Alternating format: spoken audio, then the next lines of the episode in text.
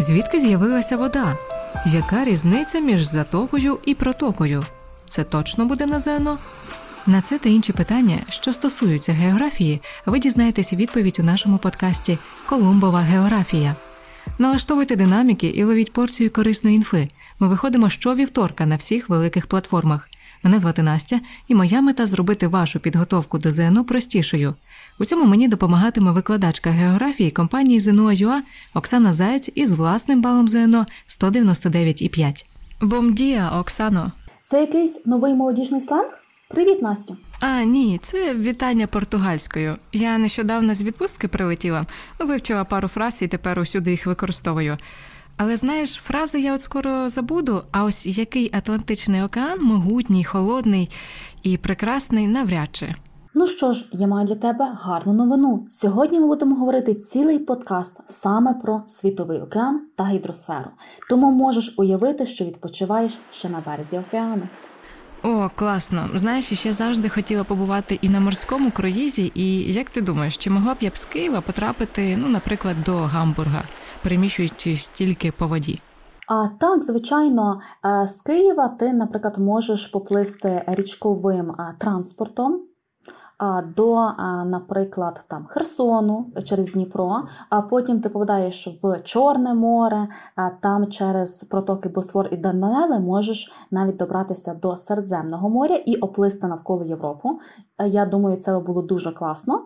Або можеш скоротити шлях і зразу з Чорного моря поплисти через Дунай а, і різні канали аж до Гамбургу. Чудово, тоді планую наступну поїздку. Ну а поки будемо говорити про гідросферу, навіщо на планеті скільки води. Гідросфера вона має якесь особливе визначення, чи в неї особливий склад шарів, як це було в атмосфері? А насправді визначення гідросфери, як і атмосфери, є дуже легким. Тобто гідросфера це просто водна оболонка Землі. Щодо її особливого складу, е, то як такого немає, тобто там шарів, якихось таких особливих немає. Найважливіше, що потрібно знати про гідросферу і ніби про її склад, е, це те, яка в неї солоність є і температура. Тобто, як в загальному, в середньому, наприклад, в тому ж світовому океані, про який ми вже згадували, або які температури і солоності в різних широтах можуть бути. А крім того, тут більше потрібно знати, де ж розташований і скільки приблизно відсоточків займає гідросфера і різні частинки гідросфери. А чи є в неї особливий склад шарів, як це було в атмосфері? Ні, немає. Вода є такою суцільною, вона рухається, бо тому що там є різні течії, і як такого складу не вимагають знати. Дуже довгий час океан розділяв людей, що проживали на різних материках, але з часом вигадали спосіб його перетнути. І океан став головною ланкою, що об'єднує людство. Дуже довгий час складні іспити розділяли абітурієнтів та престижні універи але незабаром з'явились курси ЗНО.ЮА, де розумні і веселі вчителі із власним балом 195 і більше, де комфортні офіси у Києві, Запоріжжі, Вінниці та Дрогобичі, де є онлайн-система навчання. Реєструйся на перше пробне заняття за посиланням у описі подкасту. А звідки вода взагалі з'явилась? Є дуже багато різних теорій, включаючи з інопланетянами, або просто вона була завжди, або вона утворилася внаслідок застигання землі. На щастя, цього нас не запитують. А от що цікавіше, це які ж е, є океани і е, на чому вони сформувалися. Тобто, що ж насправді є під океанами, тому що зверху ми бачимо просто такий красивий е, синій колір. А от що і під океанами набагато веселіше. А що там знаходиться під океанами? Багато дуже всього. Якщо б ми змогли, хоча це дуже небажано робити, осушити океан, то там є цілі гірські системи, які навіть є більшими, ніж, напевно, найвідоміші в світі кольдер'єри, Анди чи Гімалаї. А також там є дуже великі рівнини, які називаються ложем океану. Там розломи, жолоби глибоководні є. І один, напевно, з найвідоміших це і Марянський жолоб, який і одночасно і найглибший. А тому підводний рельєф потрібно знати, тому що на ЗНО бували запитання, і найулюбленіше запитання на ЗНО це питання про шельф. Знаєш, що таке шельф? Точного визначення не скажу, але я думаю, що це щось покриття якесь таке от е, підводне. Так, це є частина морського дна або конічного дна, е, це і мілководді, іншими словами. А Тому досить часто десь в е, темах і в тестах може попадатися не тільки просто про гідросферу, а в будь-якій іншій. І це десь приблизно глибина до 200 метрів, тобто там, де якраз найбільше досліджено дно океану. Тобто це там цілий світ, в якому ми могли б спокійно жити, якби могли дихати під водою, так? Можливо, навіть цікавіші, чим тут. А так, рибки би навколо плавали, наприклад, на мілководі ще й корали можуть бути в теплих умовах, наприклад, десь там в тропіках. Окей, як взагалі переміщується вода по землі? А різними способами, перш за все, особливість води є в тому, що вона одночасно не те, що одночасно, але вона може існувати в трьох агрегатних станах. Чи пригадуєш ти колись уроки природознавства і в які є агрегатні стани у води? Якийсь там талий, твердий, газо, може, якийсь газ, ні, газова, да.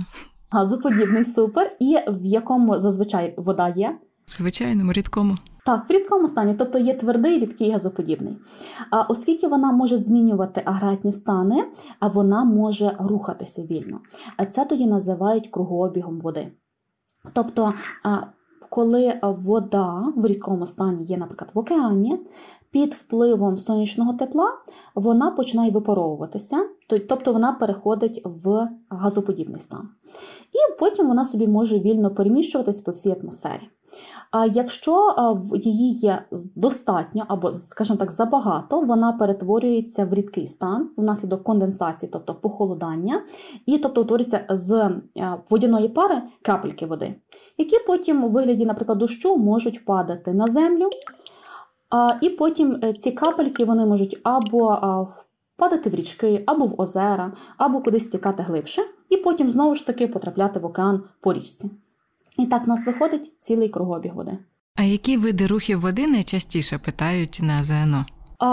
Щодо кругообігу води е, були питання, але не дуже чітко про про кругообіг було. Більше про те, наприклад, як вода там випаровується, а чи як, наприклад, там змінюється солоність внаслідок кількості опадів. А щодо самих рухів, то також люблять питатися на ЗНО про течії океанічні, про цунамі, ті ж, про які ми згадували, коли ми говорили про літосферу. А також може бути ще припливи від впливи. А все-таки найбільше, і що попадається, це океанічні течії. А що треба знати про океанічні течії? А по-перше, те, що є їх два види. Тобто є теплі течії і холодні течії, а будь-який варіант цих течій вони формуються постійними вітрами. Тобто вітер дме саму воду, і тому вона рухається, скажімо так. І е, треба знати вплив цих течій. Тобто теплі течії вони е, змінюють клімат узбережжя і приносять вологу туди, тобто у вигляді дощів зазвичай. А холодні течії, навпаки, вони приносять сухість. Тобто оці впливи обов'язково потрібно знати, тому що ми знову не питалися. І також треба знати просто визначення самих теплих і холодних течій. І бажано також їхні назви, як вони розташовані на карті. Якщо говорити в цілому про світовий океан, що про нього потрібно знати для ЗНО? По-перше, треба знати, що таке світовий океан, тобто це ніби сукупність всіх океанів разом, тому що ми говорили, що вода може легко переміщуватися, і тому є ще багато там проток, заток, морів, які з'єднують океан між собою, і їхнє розділення, наприклад, там на Тихий, на Атлантичний, на Індійський, на Північно-Льодовитий, це більше умовно є, тобто для людей. Тобто, а в принципі, це є одна така водна маса, і, наприклад, в неї є солоність води, яку треба чітко знати, що це є 35 е, проміле. А, наприклад, які там є так звані циркуляції повітряних мас, а, наприклад, ем, з атмосфери е, вчили, що там є різні циклони, антициклони. Над водою вони також є, і насправді вони є більш постійними, ніж над сушею. Тому їх теж варто знати, хоча про них рідко питаються, але питання було. А про кожен е, окремо з океанів, що треба знати коротко? А ну розташування, тобто чи перетинається екватором, чи тропіками, чи якимись полярними колами, а також в якій півкулі більше розташовані, тобто північній, південній, західній, східній, а, найглибший жолоб. Про Маріанський вже сьогодні згадувала. Які кліматичні пояси е, розташовані в цьому в кожному з океанів? Також, наприклад, можна знати, які вітри там переважають. В основному це є пасати, але десь можуть бути якісь інші вітри. А може в якихось морях є коралові рифи, де вони є, тому що про коралові рифи теж будуть запитуватися. І, звичайно, шельф. Тобто, з якої сторони океану він є більший, з якої менший. Отакі особливості варто би було знати. Ну, багатенько. А от е, якщо е, я зараз хочу швидко вивчити Тихий океан, він там, наприклад, найбільший, Атлантичний там якийсь найсолоніший, цього не буде достатньо, так? Якщо коротко якусь характеристику. Е, це безумовно є потрібним. Тобто, наприклад, Тихий океан він є найбільший, причому найтепліший, що варто пам'ятати, і вважається найдавнішим з океанів. Атлантичний про нього потрібно пам'ятати, що в його межах розташований найдовша гірська система в світі, яка називається Серединно-океанічний Атлантичний хребет. Він тягнеться практично з Ісландії, тобто з самої півночі, аж там десь до рівня південного мису Африки. Тому треба знати, як він виглядає і як він розташований.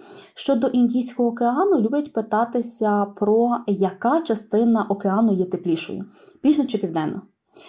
Правильна відповідь північна, зразу підказую, тому що південна, наприклад, межує з Антарктидою, тому вона явно буде холоднішою. А, наприклад, про північно-льодовитий океан точно потрібно знати, що він є найменший, найхолодніший та ще і наймілкіший, через те, що більшість його території це є той же шельф. А що ти можеш сказати про ідею існування Південного океану? А, Ну, наприклад, минулого року, ну ще не минулого року, а це було десь весною. Просто як навчальний, це вже для мене минулий рік. А то National Geographic вони вже присвоїли Південному океану ні, своє місце під сонцем. І е, в багатьох працях американських дуже часто він появляється. Це Південний океан, але поки що ніби ми офіційно ніби його не затвердили, тому ми вчимо чотири океани, які є. Тобто, якщо в нас вже офіційно це затвердять, то тоді ми вже будемо вчити п'ять океанів. Тобто, якщо на ЗНО запитають, скільки океанів, то треба відповідати чотири, а не п'ять. А так, чотири. Ось знаєш, я нещодавно дізналася, що в океані знаходиться приблизно 20 мільйонів тонн золота. Не знаю наскільки це правда, але вирішила вже збирати експедицію там на пошуки скарбів. Ну, виявилось, що сподіватись на удачу марно ніхто і ніколи не зможе зібрати те золото через те, що воно настільки розчинене, що вимірюється в мікроскопічних частинках. От і мені стало трохи сумно, бо 20 мільйонів. Завжди можна піти шукати е, затонулі кораблі і надіятися, що там знайдеться золото. До речі, так. Океан взагалі це однорідний об'єкт, чи в ньому є й дрібніші? А так, звичайно, кожен океан він ще в собі має різні моря, затоки, протоки, і потрібно знати, як і де вони розташовані. Тому що можуть дати просто уривочок карти, і тобі треба згадати, наприклад, яке ж там море знаходиться. А чим море, затока і протока відрізняються між собою? А море відрізняється і може відмежовуватися від океану якимось підняттям або е, ланцюжком островів, і зазвичай море може мати іншу температуру, ніж океан, або іншу солоність, ніж океан, або може мати власну течію навіть. А щодо затоки, тут чуть-чуть розмитіше є твердження, тобто це просто частина океану, яка глибоко, скажімо так, врізається в суходіл. От і все. Щодо протоки, то це є частинка океану, яка одночасно з'єднує дві водні поверхні. Наприклад, це може бути море, і це може бути океан, наприклад, Гібралтарська протока одна з найвідоміших, і одночасно вона роз'єднує дві частинки суходолу. Наприклад, це є ну, в принципі Європа і Пиренейський півострів, і, наприклад, Африку стосовно Гібралтарської протоки. Діти часто путаються у затоки от і протоки? Не дуже, тому що вони їх одночасно стараються не запитувати, але окремо питання по протоках і окремо по затоках було зазвичай у зв'язку з картами. Тобто вони дають карту, і треба догадатися, що це є за протока. Що потрібно знати про суходіл в океані? Що він є. Тобто ми привикли вважати, що ніби є суходіл і навколо є океан. Але якщо ми подивимося на а, карту і взагалі на глобус Землі, а, то ми можемо бачити, що океану є насправді більше. Тобто океан покриває десь 70% всієї поверхні, тобто більше 50%. А, тому весь суходіл, який є, то він знаходиться в океані. І найбільшим частинкою суходолу, ем, що це є, як ти думаєш, Настя? Материк? Так, материки, точніше. Їх там багато. А, Тобто в нас є Євразія, Африка, Північна і Південна Америка, Антарктида і Австралія. Це є найбільші частинки суші, і саме визначення, що таке материк, теж є доволі розмите. Це є просто велика за розмірами частина суходолу, яка зі всіх сторін оточена водою. Яка різниця питається між материком і островом? Визначення острова ще є теж розмите. Це просто невелика частина суходолу, яка зі всіх сторін оточена водою. Тому, тобто, що таке материк а, і яка різниця від острова, це питання розмите. Тобто, як колись назвали, що шість материків, так вони і є. Антарктида, на жаль, туди не впихнулася, і вона залишилася островом, хоча і найбільшим. Тобто острови відділились від материків, чи як це відбувалося? Деякі могли, наприклад, ем, є різні види островів. Для прикладу, є материкові острови, які дійсно відділилися від материків. Для прикладу, це є Мадаскар, найбільший острів ем, Африки, і їх взагалі досить легко знайти по карті. Наприклад, Гренландія, тобто вона колись дійсно могла бути частиною Північної Америки. Ці острови називаються материковими. Ще, наприклад, є вулканічні острови тобто які вулкани просто були створені. Mm-hmm. І найкрасивіші, напевно, це є коралові острови. Тобто вони такі всі в пальмочках, в піску, і туди хочеться поїхати віддихнути. Тому, якщо збираєшся кудись поїхати на острів, їдь на такі коралові острови, вони дуже красиві і гарно виходять фоточки. Класно. Е, дивись, є материкові, коралові, вулканічні, а ще які? Ні, їх тільки три на щастя. Чи потрібно знати всі острови, які є на землі? На щастя, не потрібно знати всі. А, ну, Потрібно знати такі найбільші, наприклад, сам Мадаскар, Гренландія може бути, а також, наприклад, там Японські острови, Філіппінські острови, тобто ті, які десь втрапляються. І такі такі маленькі, як, наприклад, Барбадос, який там один буквально острівочок, і біля нього ще кілька інших, то його знати, звичайно, не потрібно, тому що таке не запитаються. І потрібно знати знати, е, що Мадагаскар материковий, там інше, тобто е, їхнє походження також потрібно знати. А так, питалися і не раз, е, наприклад, Гавайські острови, Курильські острови питалися, якого вони походження, і треба відповісти, що вони вулканічного походження. Ми розібрались трохи зі світовим океаном, тобто 96% гідросфери. А що ще залишилось? А крім світового океану, до гідросфери також входить водяна пара, тобто вода в атмосфері, але знову ж таки про неї не питають і її більше відносять до самої атмосфери. А, І ще в нас залишається десь приблизно там 3 0,5% це відноситься до вод суходолу. Які види вод суходолу на ЗНО найчастіше і найдетальніше питають? Найбільше питають про озера і про річки на суходолі, які є, і їхні властивості. Також десь можуть запитатися про болота, про підземні води, про льодовики, але набагато рідше. Що треба знати про озера взагалі? Визначення є досить легким, тому визначення знати не потрібно. А деколи можуть запитатися походження озера. Тобто, як воно утворилося? Зразу скажу, що є деякі озера, які мають подвійне походження, і бажано знати і одне, і друге походження. Але якщо питають, то питаються на зно якісь о, ну, одинакові речі або дуже схожі між собою. Наприклад, от є тектонічні озера, полюбляють їх запитувати. Тобто це ті озера, які утворилися внаслідок якихось тектонічних рухів і зміни земної кори. Наприклад, якщо там земля або осіла, просіла, або коли, наприклад, якийсь там розлом появився і затопився водою. Появилися внаслідок цього такі відомі озера, як, наприклад, Каспійське море, озеро або Байкал найглибше. Також можуть питатися про залишкові озера. Наприклад, коли колись ця територія була морем, але через те, що, наприклад, ну, море відступило, або через те, що поверхня піднялася, то це море притулось на озеро. Знову ж таки, Каспійське море сюди підходить, а озеро Чад в Африці теж таке має походження цікаве. Всі інші озера, всі інші види походжень, то питаються вже рідше. Просто це такі найтакі цікавіші, які люблять нас напитатися. А можеш назвати ці види походження? Лиманні озера, заплавні озера, карстові озера, льодовикові озера.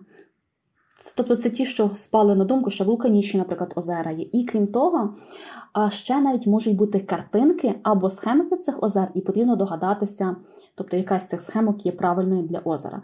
А щодо картинок, то було питання тільки про вулканічне озеро, але там ну, дуже було красиво видно кратер вулкану, тому там догадатися можна було. А щодо тектонічного озера, то знову ж таки було показано, що земля опускається. Тому теж догадатися можна було, але знову ж таки. В погодження просто треба самостійно розібратися, зрозуміти, чому вона так називається, і тоді все піде легше. А що там з річками, що потрібно знати про них? А про річки набагато більше, на жаль, треба знати. Тобто тут є набагато більше термінів, з якими потрібно розбиратися і розрізняти їх. Наприклад, не просто що таке річка, а наприклад, що таке річкова система, з яких частин складається річкова система, наприклад, що таке гирло, що таке витік. І навіть ці терміни бувають не просто до теми гідросфера питання, але і в задачах часто не трапляються. Наприклад, щоб визначити відносну висоту або абсолютну висоту витоку чи гирла. Тому треба в цьому орієнтуватися. Дуже люблять запитуватися, яка є права, яка є ліва протока, як це визначається. Скажу лайфхак спеціально для тебе, Настя Дякую. а, щоб і теж ти всім розповіла, що притоки визначаються за течією річкою. Тобто, ніби стаєш уявно за течією річки і говориш, що по праву руку буде права протока, по ліву руку буде ліва протока. Тому що вони останні 5 років ну просто обожнюють десь впихнути у ці праві і ліві протоки. Терміни. Басейн, що таке річковий, що таке долина і що воно складається. Крім того, не просто треба знати визначення, але й треба знати е, схемки, тобто картинки, як вони виглядають. Тому що на ЗНО десь попадались такі варіанти, коли вони просто намалювали схемку, і потрібно було догадатися, що це таке є. Причому всі варіанти відповідей були зв'язані з річкою. Тому навіть методом виключення не розберешся, тебе чітко знати. А Найскладніші от визначення, але простими словами, от які такі і найчастіше е, можуть запитати. Можеш охарактеризувати? А, наприклад, басейн річки. Е, Це є просто територія, з якої річка збирає свої води, тобто з якого схил е, стікають води до річки. А також, наприклад, є такі терміни, як падіння річки, треба навіть формулу чітко знати. Тобто, що це є висота витоку мінус висоту гирла, і треба ще їх знайти на карті. А похил річки теж має формулу, але на знову останні 5 років його не було, тому просто пошукати для себе, як вона виглядає. А дуже часто питають терміни ем, щодо водного режиму. Тобто, я думаю, що е, для всіх будуть знайомі такі терміни, як повінь, бо часто в новинах попадаються. Але треба знати не тільки саме слово, але й що воно означає. Це тривале підняття рівня води в річці, яке повторюється з року в рік. Наприклад, для нас, для України, це є весна. Тобто, коли тануть сніги, або вони би мали танути, бо зараз щось не дуже снігів багато є в нас, е, і тоді рівень води в річці повторюється. Е, Я часто зустрічала такий термін меандр. На щастя, самого терміну меандр на зно як такого не попадалося, але картинки можуть бути. Тобто, коли, скажімо так, річка петляє, тобто вона робить такі вигини, як змія на піску, то це називається меандром. От ми говорили про падіння і похил річки. Це якось е, пов'язано з водоспадами? Хотілося б, але падіння річки це просто ми знаходимо на яку висоту вона ніби спадає порівняно з тим, звідки вона починається. Наприклад, падіння річки в рівнинних річках буде досить невеликою, там може бути всього лише 200 метрів, наскільки вона опускається до моря. А якщо ми говоримо про гірські річки, то там може бути навіть і півтора тисячі метрів. Якщо говорити про водоспади, то на зном як такого питання про водоспади не чула, було більше, наприклад, про пороги. Водоспади це просто падіння води з великої висоти. От і все. А от пороги це. Буває на річці, коли річка не може промити і зруйнувати якісь гірські породи, і тому, знаєте, вона по них так ніби як пригає по камінцях, вона така бурхлива стає. Тому ем, от більше питаються про пороги. А який режим може бути у річок? Може бути повінь, про яку згадувала, також може бути паводок. Вони, до речі, між собою дуже схожими є. А коли вода піднімається дуже різко в річці, коли це може бути? Наприклад, коли якісь зливи дуже сильні були, і чомусь вода різко піднялася. І тому паводок може бути кілька разів на рік. Тобто, якщо є багато злив протягом року, то паводок може повторюватись, а повінь буває лише раз на рік і в певний час. І останній режим це є е, межінь або межень, залежно просто від написання. Це просто є найнижчий рівень води в річці. От і все. А що стосовно живлення річки, це як? Це звідки вона бере свої води. Бо ну, вода не просто може в річці появлятися, наприклад, там десь джерела, а ще мають бути якісь додаткові ресурси, звідки вона може набирати свою могутність, назвемо це так. А, Наприклад, якщо на цій території випадає багато дощів, тоді називається живлення дощовим річки. Якщо, наприклад, тут є холодніший клімат і тануть сніги, то відповідно буде снігове живлення. Якщо, наприклад, річка починається дуже з високих гір, наприклад, там Гімалаїв чи Альп, то може воно бути льодовиковим, коли тануть влітку льодовики. А також може бути підземне живлення, тобто коли річка позичає воду в підземних вод, але це буває дуже рідко е, або в дуже малих пропорціях, тому що, ну, скажімо так, підземні води не такі щедрі, як про них говорять. Стосовно, до речі, підземних е, вод, що там цікавого, можна щось е, щось питають цікаве? Підземні води згадують час від часу. Найбільше згадують перший від поверхні такий суцільний шар підземних вод, який називається ґрунтові води. Думаю, теж це це словосполучення є досить поширене. Е, чим воно є важливим? Тим, що коли, наприклад, роблять колодязі, то якраз люди копають до цих ґрунтових вод, звідки можуть забирати воду. А також що цікавого є те, що рівень ґрунтових вод зазвичай є дуже схожим до рівня або озера, або річки. Тобто, наприклад, якщо випадає велика кількість опадів і рівень води в річці піднімається, ця вода поступово переходить до підземних вод, тобто річка ділиться. Або навпаки, якщо річка дуже міліє, то підземні води діляться своєю водою з річкою. А Тому для чого взагалі це питають? Наприклад, можуть запитатися, що буде, якщо, наприклад, викопати кар'єр і там не не буде ніяких, наприклад, якихось там насосних станцій. Тоді цей кар'єр затопиться, тому що ці підземні води вони просто, скажімо так, натечуть в цю таку ямку, яку зробили люди. Стосовно льодовиків, в час глобального потепління е, потрібно знати їх розташування. Ну вони ж якби тануть, зникають. Незважаючи на те, що вони тануть, і ми говоримо а, про е, те, як вони впливають їхнє танення на клімат і взагалі на рельєф подальшої землі, то все одно їх треба вчити, наприклад, де є найбільша кількість льодовиків. Чому це важливо? Тому що в льодовиках концентрується найбільша кількість прісної води. Тобто, якщо ми знаємо, де є найбільше льодовиків, ми знати будемо, де є найбільша кількість прісної води. Знаєш, де є найбільше льодовиків? На півночі Антарктиди десь там. О, на півночі може бути в Арктиці або в Антарктиді на півдні. Абсолютно вірно. Ну також, е, якщо ми говоримо про північ, то можна ж згадати Гренландію. Там теж є великий льодовик. Е, тому отакі пласти льоду потрібно знати, і також потрібно знати, як вони, як їхнє танення впливає на а, все навколишнє. Наприклад, якщо будуть танути льодовики і далі, то рівень океану поступово буде збільшуватись, і тому будуть затоплюватися, наприклад, прибережні території. Ми ще не згадували болота. От де вони поширені і що про них треба знати? Про болота питаються дуже мало, а більше вони використовуються, коли потрібно щось позначити на карті, тобто де є болота, або щось таке. А щодо визначення, то потрібно пам'ятати, що болото це не просто якась грязюка, яка появляється після там дощу чи зливи, а це є перезволожена ділянка, яка вона має бути постійно перезволоженою. А також на ній має бути спеціальна рослинність вологолюбна, наприклад, там може бути осока, мухи різні, очерети можуть бути навіть.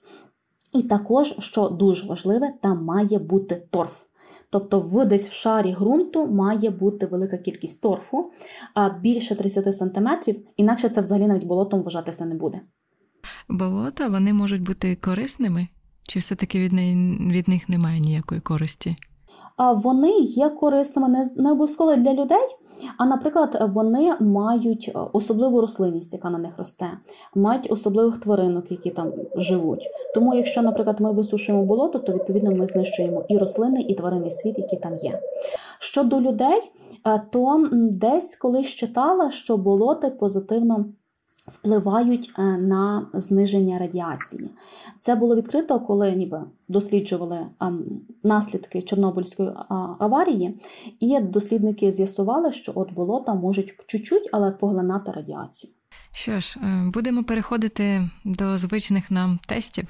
Я готова. Як називається невелика ділянка суходолу з усіх боків оточена водою? Материком, архіпелагом, півостровом, островом. Островом. Тобто, як я говорила, просто материк від острова відрізняється тільки розмірами. От і все. Архіпелаг е, це що таке? Це просто сукупність островів, які мають, наприклад, однакове походження. Наприклад, можна сказати, що це японські острови, або що це японський архіпелаг. Буде те саме. А чому півострів не може бути тією ж невеликою ділянкою суходолу і оточеним водою? А тому, що півострів він тільки з трьох сторін оточений водою, а з четвертої сторони півострів з'єднаний із суходолом. Тому він так називається півострів. Якій водоймі, що містить у назві слово море, відповідає географічне поняття море: Каспійське море, Мертве море, Київське море, Азовське море. Ну, серед варіантів реальним морем є лише Азовське, тому що Київське море це просто ну, красиве слово. А щодо Каспійського моря і Мертвого моря, тобто їх називають морями, а насправді це є озера, яке має, до речі, тектонічне походження. А чому море? Вони настільки великі? А Каспійське море настільки великим було, воно чуть-чуть зараз зменшилося в розмірах через вплив людей, але могутнім є і найбільшим озером в світі. Щодо Мертвого моря, ну, назвали його так. Воно справді ну, дуже малесеньке є, але назвали його так просто. І так і залишилася назва. Термін акваторія вживають для позначення узбережжя водойми, ділянки водної поверхні, прилеглої заболоченої місцевості, ареалу поширення земноводних. Якщо порахувати, що аква в перекладі означає вода, тоді я виберу другий варіант, що це є просто водна поверхня. Який півострів омивається водами Атлантичного океану? Піренейський, Чукотський, Каліфорнія, Аляска. Для розв'язання цього завдання потрібно знати розташування цих півостровів. На щастя, я пам'ятаю. І це має бути Піренейський півострів, там, де розташована Іспанія і Португалія. Шукотський він розташований вже біля а, Тихого океану і навіть Північно-Льодовитого океану, тобто якраз там, де вони майже стикаються між собою. А Каліфорнія це теж є Тихий океан, скажімо так, західної сторони. Е, Північної Америки. Аляска, знову ж таки, це просто на крайній крайній півночі. Там якраз Чукотський з однієї сторони від Євразії, а Аляска е, від сторони Північної Америки. Вони там майже сходяться і розділяються між собою Берінговою протокою. Що ж, Оксана, була рада поговорити про світовий океан, адже дуже люблю цю тему. Дякую тобі за цікаві розповіді і поділися, яку нову тему розглянемо у наступному подкасті. А в наступному подкасті хочу розповісти про біосферу та географічну оболонку. Це вже останні сфери Землі. А, І також, якщо ти все-таки не думаєш шукати це золото в світовому океані, то завжди клич мене. Гаразд, покличу. Добре, тоді. Бувай тобі кажу, і спасибі, що слухали подкаст Колумбова географія від ЗНО.UA, який виходить щовівторка на всіх великих платформах.